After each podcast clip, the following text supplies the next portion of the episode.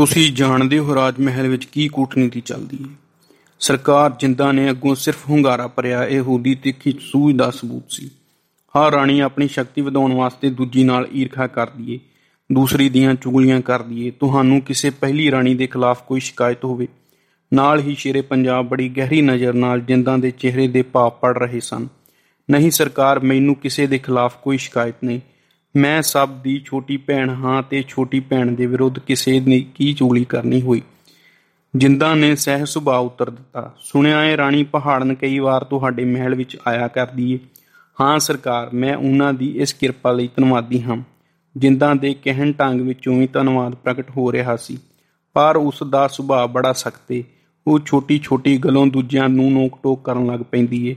ਕਦੇ ਕਦੇ ਤੁਹਾਡੇ ਨਾਲ ਵੀ ਕੋਈ ਸਖਤ ਕੁਲ ਸਲੂਕ ਮਹਾਰਾਜ, ਮੇਰੇ ਨਾਲ ਤਾਂ ਉਹ ਬੜਾ ਪਿਆਰ ਭਰਿਆ ਵਰਤਾਓ ਕਰਦੇ ਨੇ। ਉਹ ਮੇਤੋਂ ਵੱਡੀ ਥਾਂ ਤੇ ਨੇ।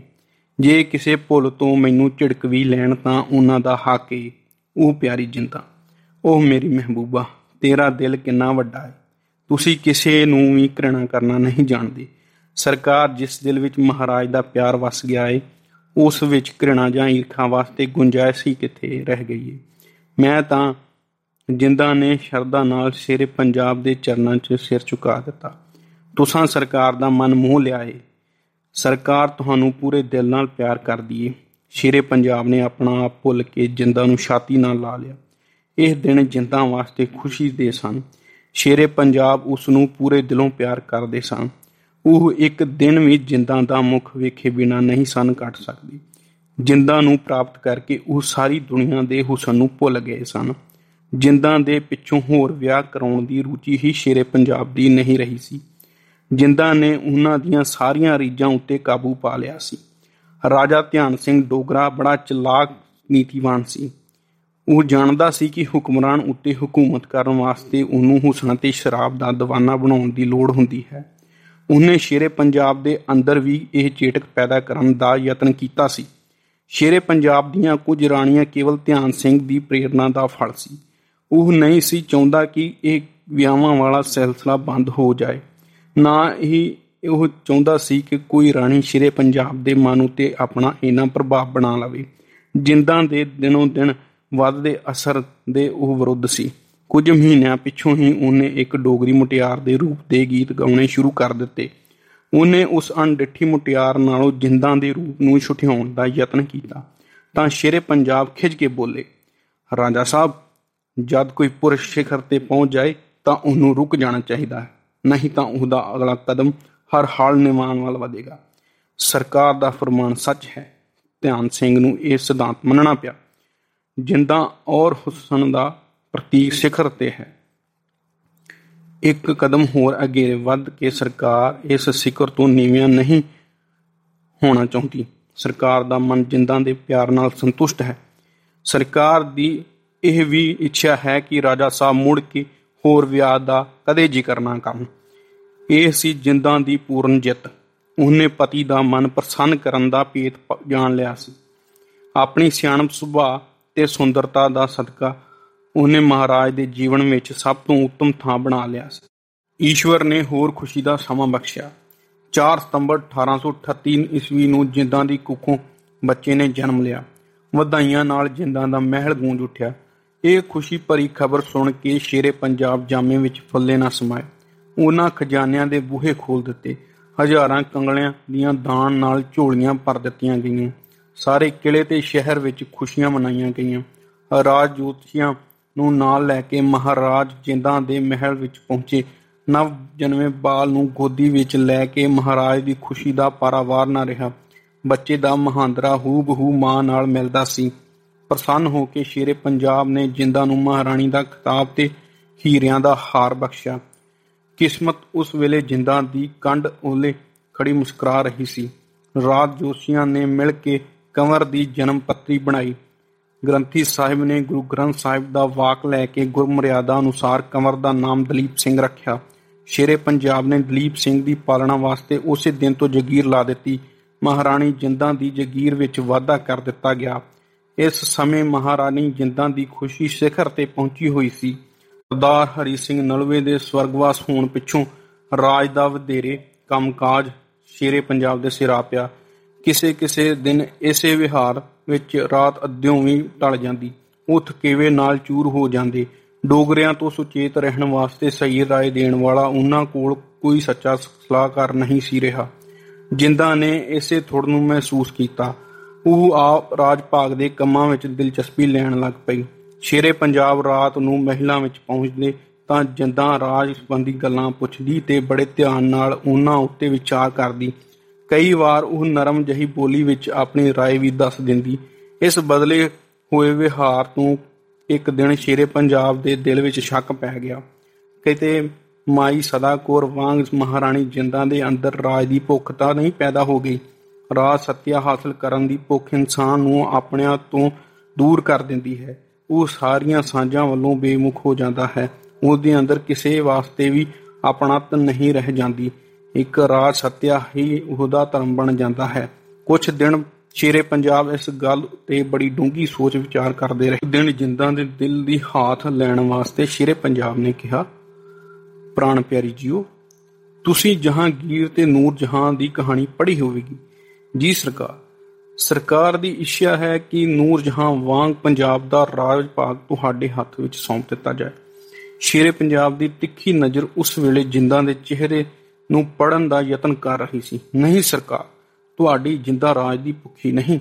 ਰਾਜ ਪ੍ਰਾਪਤ ਕਰਨ ਬਦਲੇ ਪਤੀ ਦਾ ਪਿਆਰ ਦੇਣਾ ਪੈਂਦਾ ਹੈ ਇਹ ਸੌਦਾ ਮੈਨੂੰ ਕਿਸੇ ਕੀਮਤ ਤੇ ਪ੍ਰਵਾਨ ਨਹੀਂ, ਪਰ ਤੁਹਾਡੀ ਨੀਤਕ ਸੂਝ-ਬੂਝ ਤਾਂ ਗਜਬ ਦੀ ਹੈ।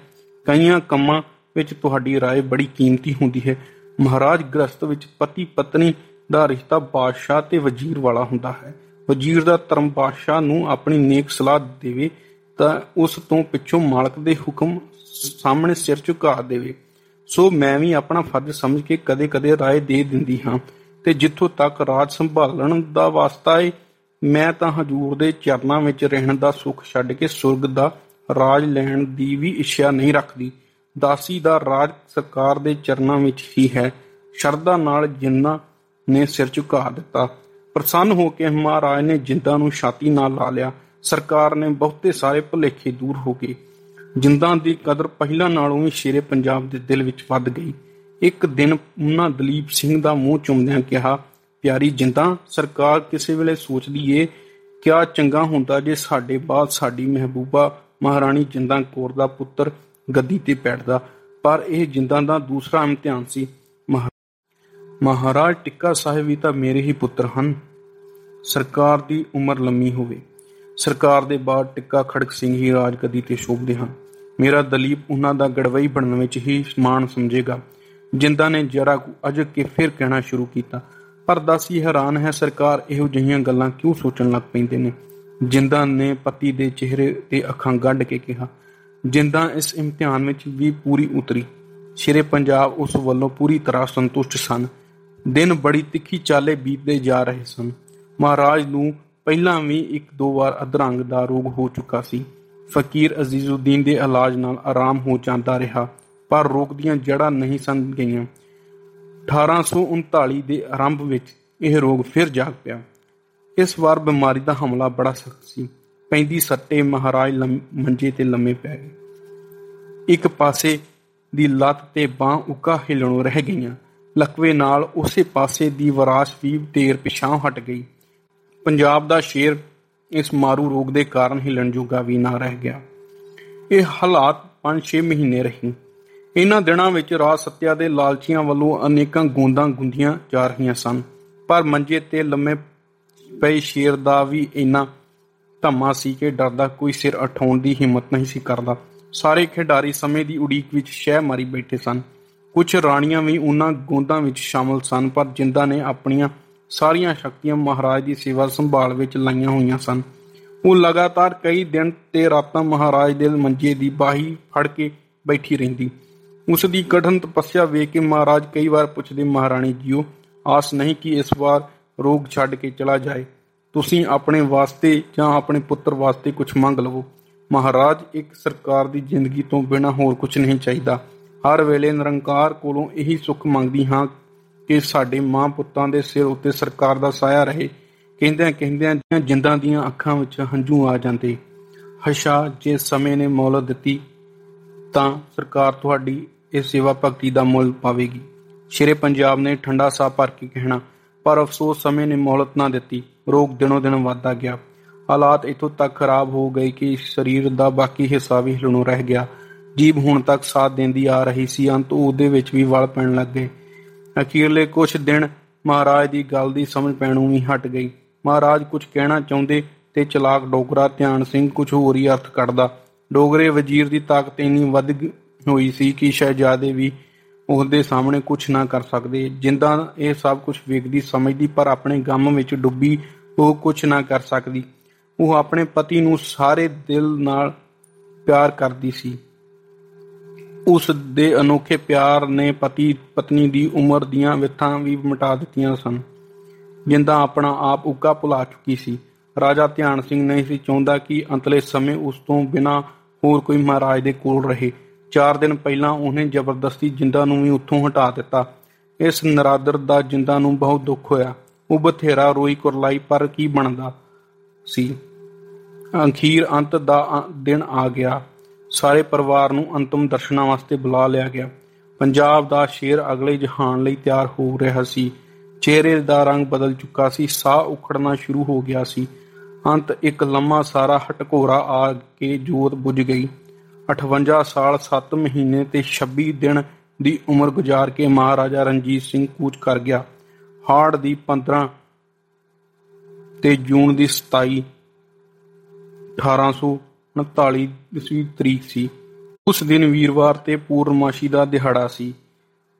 ਹਾਂ, ਪੂਰਨਮਾਸ਼ੀ ਜਦ ਲੋਕਾਂ ਦੀਆਂ ਰਾਤਾਂ ਵੀ ਚੰਨਣੀਆਂ ਹੁੰਦੀਆਂ ਹਨ, ਪਰ ਪੰਜਾਬੀਆਂ ਦੇ ਭਾ ਦਾ ਦਿਨ ਦੀਵੀ ਹਨੇਰ ਪੈ ਗਿਆ। ਸਾਰਾ ਪਰਿਵਾਰ ਤਾਂ ਹੀ ਮਾਰ ਕੇ ਰੋਣ ਪਿੱਟਣ ਲੱਗ ਪਿਆ। ਜੰਗਲ ਦੀ ਅੱਗ ਵਾਂਗ ਖਬਰ ਸਾਰੇ ਸ਼ਹਿਰ ਵਿੱਚ ਫੈਲ ਗਈ। ਖੁਸ਼ੀ ਵਸਦੇ ਲਾਹੌਰ ਵਿੱਚ ਹਾਹਾਕਾਰ ਮਚ ਗਈ। ਸੋਗੀ ਵਾਤਾਵਰਣ ਵਿੱਚ ਦਰਦ ਵਾਲੇ ਲੋਕਾਂ ਦਾ ਦਮ ਕੁੱਟਿਆ ਜਾਣ ਲੱਗਾ। ਸ਼ੇਰੇ ਪੰਜਾਬ ਦੀ ਮੌਤ ਨਾਲ ਕੁਝ ਰਾਣੀਆਂ ਹੀ ਨਹੀਂ, ਸਾਰਾ ਪੰਜਾਬ ਰੰਡਾ ਹੋ ਗਿਆ। ਸਿੱਖਾਂ ਦਾ ਸੂਰਜ ਸਿਖਰ ਦੁਪਹਿਰੇ ਛਿਪ ਗਿਆ। ਕਿਸਮਤ ਨੇ ਪੰਜਾਬੀਆਂ ਵੱਲੋਂ ਮੂੰਹ ਫੇਰ ਲਿਆ। ਪੰਜ ਦਰਿਆਵਾਂ ਦੀ ਧਰਤੀ ਦਾ ਬੱਚਾ ਬੱਚਾ ਰੋ ਰਿਹਾ ਸੀ ਤੇ ਵਿਰੋਧੀ ਖੁਸ਼ੀ ਮਨਾ ਰਹੇ ਸਨ। ਉਹਨਾਂ ਘਰੀ ਉਸ ਰਾਤ ਘਿਓ ਦੀਆਂ ਜੋਤਾਂ ਜਗੀਆਂ। ਜਿੰਦਾਂ ਦੀ ਹਾਲਾਤ ਸਭ ਨਾਲੋਂ ਅਨੋਖੀ ਸੀ। ਉਹ ਇਸ ਅਸਹਿ ਗਮ ਦੀ ਚੋਟ ਖਾ ਕੇ ਬੇਹੋਸ਼ ਹੋ ਕੇ ਡਿੱਗ ਪਈ। ਗੋਲੀਆਂ ਉਹਨੂੰ ਉਠਾ ਕੇ ਵੱਖਰੇ ਕਮਰੇ ਵਿੱਚ ਲੈ ਗਈਆਂ। ਗੁਲਾਬ ਦਾ ਕਿਉੜਾ ਛਿੜਕਣ ਨਾਲ ਅੱਧੇ ਘੰਟੇ ਪਿੱਛੋਂ ਉਹਨੂੰ ਹੋਸ਼ ਆਈ। ਆਪਣੀ ਬਦਲ ਚੁੱਕੀ ਅਵਸਥਾ ਦੀ ਸੋਝੀ ਆਉਣ ਤੇ ਉਹ ਪਾਗਲਾਂ ਵਾਂਗ ਪਿੱਟਣ ਲੱਗ ਪਈ। ਉਹਨੂੰ ਸਾਰੀ ਦੁਨੀਆ ਬਦਲੀ ਹੋਈ ਨਜ਼ਰ ਆ ਰਹੀ ਸੀ। ਉਹ ਸੱਚੇ ਦਿਲੋਂ ਪਤੀ ਨੂੰ ਪਿਆਰ ਕਰਦੀ ਸੀ। ਇੱਕ ਸ਼ੇਰੇ ਪੰਜਾਬ ਬਿਨ ਉਸ ਨੂੰ ਸੰਸਾਰ ਹੀ ਸੁਣਨਾ ਨਜ਼ਰ ਆ ਰਿਹਾ ਸੀ। ਇਨ ਸ਼ੇਰੇ ਪੰਜਾਬ ਦਾ ਅੰਤਮ ਬਬਾਨ ਤਿਆਰ ਹੋਇਆ। ਗੁਰਦੁਆਰਾ ਡੇਰਾ ਸਾਹਿਬ ਦੇ ਮਗਰਲੇ ਪਾਸੇ ਚੰਨਣ ਦੀ ਚਿਖਾ ਤਿਆਰ ਕੀਤੀ ਗਈ। ਮਹਾਰਾਜ ਦੀ ਅਰਥੀ ਕਿਲਿਓਂ ਬਾਹਰ ਨਿਕਲੀ। ਮਾਤਮ ਦੇ ਵਾਜੇ ਵੱਜੇ। ਕਿਲੇ ਦੀਆਂ ਕੰਧਾਂ ਤੋਂ ਸਲਾਮੀ ਵਾਸਤੇ ਤੋਪਾਂ ਦਾਗੀਆਂ। ਸਹਿਜੇ ਸਹਿਜੇ ਆਖਰੀ ਜਲੂਸ ਗੁਰਦੁਆਰੇ ਦੇ ਮਗਰਲੇ ਪਾਸੇ ਪੁੱਜਾ। ਗਿਆਨੀ ਗੁਰਮੁਖ ਸਿੰਘ ਨੇ ਅਰਦਾਸ ਕੀਤੀ ਤੇ ਪੰਜਾਬ ਦੀ ਤਕਦੀਰ ਬਦਲਣ ਵਾਲੇ ਮਰਦ ਨੂੰ ਅੰਤਮ ਸੇਜਾਂ ਉੱਤੇ ਲਟਾ ਦਿੱਤਾ ਗਿਆ। ਉਸ ਵੇਲੇ ਲੱਖਾਂ ਪੰਜਾਬੀ ਖਲੇ ਤਾਂ ਹੀ ਮਰ ਰਹੇ ਸਨ। ਦਰਦ ਵਿਨੀਆਂ ਅੱਖਾਂ ਹੰਝੂਆਂ ਦੇ ਟੋਏ ਤਾ ਰਹੀਆਂ ਸਨ। ਫਿਰ ਸਤੀ ਹੋਣ ਵਾਸਤੇ ਰਾਣੀ ਪਹਾੜਨ ਅੱਗੇ ਵਧੀ। ਉਹਦੇ ਨਾਲ ਕੁਝ ਹੋਰ ਰਾਣੀਆਂ ਵੀ ਤਿਆਰ ਹੋਈਆਂ ਜਿੰਦਾ ਨੇ ਵੀ ਸਤੀ ਹੋਣ ਦੀ ਇੱਛਾ ਪ੍ਰਗਟ ਕੀਤੀ। ਰਾਣੀ ਪਹਾੜਨ ਨੇ ਉਹਨੂੰ ਰੋਕ ਦਿੱਤਾ। ਜਨਾਨ ਖਾਨੇ ਦੀ ਪ੍ਰਧਾਨ ਰਾਣੀ ਪਹਾੜਨ ਹੀ ਮੰਨੀ ਜਾਂਦੀ ਸੀ, ਜਿੰਦਾ ਨੂੰ ਉਹ ਵੀ ਬੜਾ ਪਿਆਰ ਕਰਦੀ ਸੀ। ਉਹਨੇ ਜਿੰਦਾ ਦਾ ਸਿਰ ਛਾਤੀ ਨਾਲ ਘੁੱਟ ਕੇ ਕਿਹਾ, ਜਿੰਦਾ ਮੈਂ ਤੇਰੇ ਮਨ ਦੀ ਅਵਸਥਾ ਨੂੰ ਸਮਝਦੀ ਹਾਂ, ਮਹਾਰਾਜ ਤੈਨੂੰ ਸਭ ਤੋਂ ਵਧੇਰੇ ਪਿਆਰ ਕਰਦੇ ਸਨ। ਤੂੰ ਵੀ ਆਪਣੇ ਪਿਆਰ ਦਾ ਸਬੂਤ ਦੇਣ ਵਾਸਤੇ ਸਤੀ ਹੋਣ ਲਈ ਤਿਆਰ ਹੈ ਸਤੀ ਹੋਣ ਵਾਲੀਆਂ ਦਾ ਇੱਕ ਪਾਸੇ ਦੁਨੀਆ ਵਿੱਚ ਜਸ ਹੋਵੇਗਾ, ਦੂਜੇ ਪਾਸੇ ਉਹ ਰੰਡੇਪੇ ਦੇ ਦੁੱਖ ਸਹਿਣੋਂ ਬਚ ਜਾਣਗੀਆਂ। ਤੈਨੂੰ ਵੀ ਇਸ ਹੱਕ ਤੋਂ ਰੋਕਿਆ ਨਹੀਂ ਜਾ ਸਕਦਾ, ਪਰ ਤੂੰ ਆਪਣੇ ਦਲੀਪ ਬਾਰੇ ਵੀ ਕੁਝ ਸੋਚਿਆ ਹੈ ਉਹਦਾ ਪਿੱਛੋਂ ਕੌਣ ਬਣੇਗਾ? ਉਹ ਅਜੇ 10 ਮਹੀਨਿਆਂ ਦਾ ਵੀ ਨਹੀਂ ਹੋਇਆ, ਨਹੀਂ ਜਿੰਦਾ। ਮੈਂ ਤੈਨੂੰ ਸਤੀ ਨਹੀਂ ਹੋਣ ਦਿਆਂਗੀ। ਤੈਨੂੰ ਆਪਣੇ ਦਲੀਪ ਬਦਲੇ ਜਿਉਣਾ ਪਵੇਗਾ। ਪਤੀ ਨਾਲ ਸਤੀ ਹੋਣ ਨਾਲੋਂ ਪਤੀ ਦੀ ਨਿਸ਼ਾਨੀ ਦੀ ਪਾਲਣਾ ਕਰਨੀ ਵਧੇਰੇ ਸ਼ੁਭ ਹੈ। ਤੇ ਗੋਲੀ ਕੋਲੋਂ ਦਲੀਪ ਨੂੰ ਫੜ ਕੇ ਉਹਨੇ ਜਿੰਦਾਂ ਦੇ ਕੁਛ ਦੇ ਦਿੱਤਾ। ਬਾਲਕ ਦਲੀਪ ਨੂੰ ਛਾਤੀ ਨਾਲ ਘੁੱਟ ਕੇ ਜਿੰਦਾਂ ਪੁੰਬੀ ਪੁੰਬੀ ਰੋ ਪਈ। ਉਸ ਨੂੰ ਆਖਰੀ ਵਾਰ ਪਿਆਰ ਦੇ ਕੇ ਰਾਣੀ ਪਹਾੜਨ 'ਚ ਖਾਤੇ ਜਾ ਬੈਠੀ। ਉਹਦੇ ਨਾਲ 10 ਰਾਣੀਆਂ ਹੋਰ ਮਹਾਰਾਜ ਦੀ ਅਰਥੀ ਦੇ ਦੁਆਲੇ 'ਚ ਖਾਮਲ ਬੈਠੀਆਂ। ਇਹ ਸਮਾਂ ਜਿੰਦਾਂ ਵਾਸਤੇ ਸਭ ਤੋਂ ਔਖਾ ਸੀ। ਜਿਸ ਨੂੰ ਮਹਾਰਾਜ ਸਭ ਤੋਂ ਵਧੇਰੇ ਪਿਆਰ ਕਰਦੇ ਸਨ, ਜਿਸ ਨੂੰ ਸਦਾ ਪ੍ਰਾਣ ਪਿਆਰੀ ਕਹਿ ਕੇ ਬੁਲਾਉਂਦੇ ਸਨ। ਜਿਸ ਨੂੰ ਪ੍ਰਾਪਤ ਕਰਕੇ ਸਰਕਾਰ ਸਾਰੀ ਦੁਨੀਆ ਦੇ ਹੁਸਨ ਨੂੰ ਭੁੱਲ ਗਏ ਸਨ, ਜਿਸ ਦੇ ਬਿਨਾ ਹਜੂਰ ਇੱਕ ਪਲ ਵੀ ਨਹੀਂ ਸਨ ਰਹਿ ਸਕਦੇ। ਕਿ ਉਹ ਜਿੰਦਾ ਸਹਾਰ ਲਵੇਗੀ ਕਿ ਬਾਕੀ ਰਾਣੀਆਂ ਸਵਾਮੀ ਨਾਲ ਸਤੀ ਹੋ ਜਾਣ, ਜਿੰਦਾ ਰੰਡੇਪੇ ਦਾ ਦੁੱਖ ਸਹਿਣ ਵਾਸਤੇ ਰਹਿ ਜਾਵੇ। ਉਹਦੀ ਛਾਤੀ ਪੜ ਕੇ ਦਿਲ ਬਾਹਰ ਨੂੰ ਆ ਰਿਹਾ ਸੀ। ਉਹ ਪਾਗਲਾਂ ਵਾਂਗ ਭੁੱਬੀ ਭੁੱਬੀ ਰੋ ਰਹੀ ਸੀ। ਉਹ ਮੱਲੋ ਮੱਲੀ ਚਿਖਾ ਵਿੱਚ ਛਾਲ ਮਾਰਨ ਵਾਸਤੇ ਸੋਚਦੀ, ਪਰ ਗੋਦੀ ਵਿੱਚ ਮੁਸਕਰਾ ਰਿਹਾ, ਉਹਦਾ ਦਲੀਪ ਰਾਹ ਰੋਕ ਲੈਂਦਾ। ਉਸ ਵੇਲੇ ਉਹਦਾ ਦਿਲ ਮੌਤ ਅਤੇ ਜ਼ਿੰਦਗੀ ਦੇ ਕੋਲ ਦਾ ਅਖਾੜਾ ਬਣਿਆ ਹੋਇਆ ਸੀ। ਉਹ ਮਰਨਾ ਚਾਹੁੰਦੀ ਸੀ, ਪਰ ਦਲੀਪ ਮੋਹ ਦੀਆਂ ਜੰਜੀਰਾਂ ਉਹਦੀ ਪੇਸ਼ੀ ਨਹੀਂ ਸਨ ਜਾਣ ਦਿੰਦੀਆਂ। ਕਿਸੇ ਨੇ ਠੀਕ ਕਿਹਾ ਹੈ, ਹਜ਼ਾਰੋਂ ਮੁਸ਼ਕਲੋਂ ਮੇਂ ਇੱਕ ਮੁਸ਼ਕਲ ਸਖਤ ਇਹ ਵੀ ਹੈ, ਤਮੰਨਾ ਮੌਤ ਕੀ ਹੈ ਔਰ ਮਰ ਜਾਣਾ ਨਹੀਂ ਆਤਾ। ਜਿੰਦਾ ਨੇ ਲੰਮਾ ਸਾਰਾ ਹੌਕਾ ਲਿਆ ਤੇ ਪੁੱਤਰ ਨੂੰ ਹਿੱਕ ਨਾਲ ਕੁੱਟ ਕੇ ਕਿਹਾ, ਮੇਰੇ ਦਲੀਪ, ਮੈਂ ਤੇਰੇ ਬਦਲੇ ਜੀਵਾਂਗੀ, ਤੇਰੀਆਂ ਖੁਸ਼ੀਆਂ ਬਦਲੇ ਮੈਂ ਰੰਡੇਪੇ ਦੇ ਸਾਰੇ ਦੁੱਖ ਝੱਲ ਲਵਾਂਗੀ। ਸਮਾਂ ਹੋ ਗਿਆ, ਟਿਕਾ ਖੜਕ ਸਿੰਘ ਨੇ ਚਿਖਾ ਨੂੰ ਲਾਂਬੂ ਲਾਇਆ। ਅੱਗ ਦੇ ਭਾਂਬੜ ਇੱਕੋ ਵਾਰ ਪੜਕ ਉੱਠੇ। ਉਸ ਤੋਂ ਕਈ ਗੁਣਾ ਵਧੇਰੇ ਅੱਗ ਪੰਜਾਬੀਆਂ ਦੇ ਦਿਲਾਂ ਵਿੱਚ ਬਲ ਉੱਠੀ। 11 ਰਾਣੀਆਂ ਮਹਾਰਾਜ ਦੇ ਨਾਲ ਸਤੀ ਹੋਈਆਂ। ਇੱਕ ਕਬੂਤਰਾਂ ਦਾ ਜੋੜਾ ਵੀ ਮੱਚਦੀ ਚਿਖਾ ਵਿੱਚ ਡਿੱਗ ਕੇ ਸਤੀ ਹੋ ਗਿਆ। ਉਸ ਦੇ ਨਾਲ ਹੀ ਪੰਜਾਬ ਦਾ ਰਾਜ ਭਾਗ ਵੀ ਸੜ ਕੇ ਸੁਆਹ ਹੋ ਗਿਆ। ਸ਼ੇਰੇ ਪੰਜਾਬ ਚਲਾ ਗਿਆ। ਮਰਦ ਦੀ ਕਿਸਮਤ ਵੀ ਮਰਦੇ ਮਗਰੇ ਤੁਰ ਪਈ। ਸਿੱਖ ਰਾਜ ਦੀ ਦੁਪਹਿਰ ਢਲਣੀ ਸ਼ੁਰੂ ਹੋ ਗਈ। ਦੁੱਖ ਮਾਰੀ ਜਿੰਦਾ ਨੇ ਸਭ ਕਾਸੇ ਵੱਲੋਂ ਅੱਖਾਂ ਮੀਟ ਲਈਆਂ। ਉਹਨੇ ਆਪਣੇ ਗਾਂ ਵਿੱਚ ਡੁੱਬੀ ਨੇ ਇਕਾਂਤ ਵਾਸ ਧਾਰਨ ਕਰ ਲਿਆ। ਉਹਦੀ ਦੁਨੀਆ ਛੋਟੇ ਜਿਹੇ ਦਲੀਪ ਤੱਕ ਸਿਮਟ ਕੇ ਰਹਿ ਗਈ। ਕੁਝ ਸਮੇਂ ਵਾਸਤੇ ਉਹ ਪੰਜਾਬੀਆਂ ਦੀਆਂ ਨਜ਼ਰਾਂ ਤੋਂ ਓਲੇ ਹੋ ਗਈ।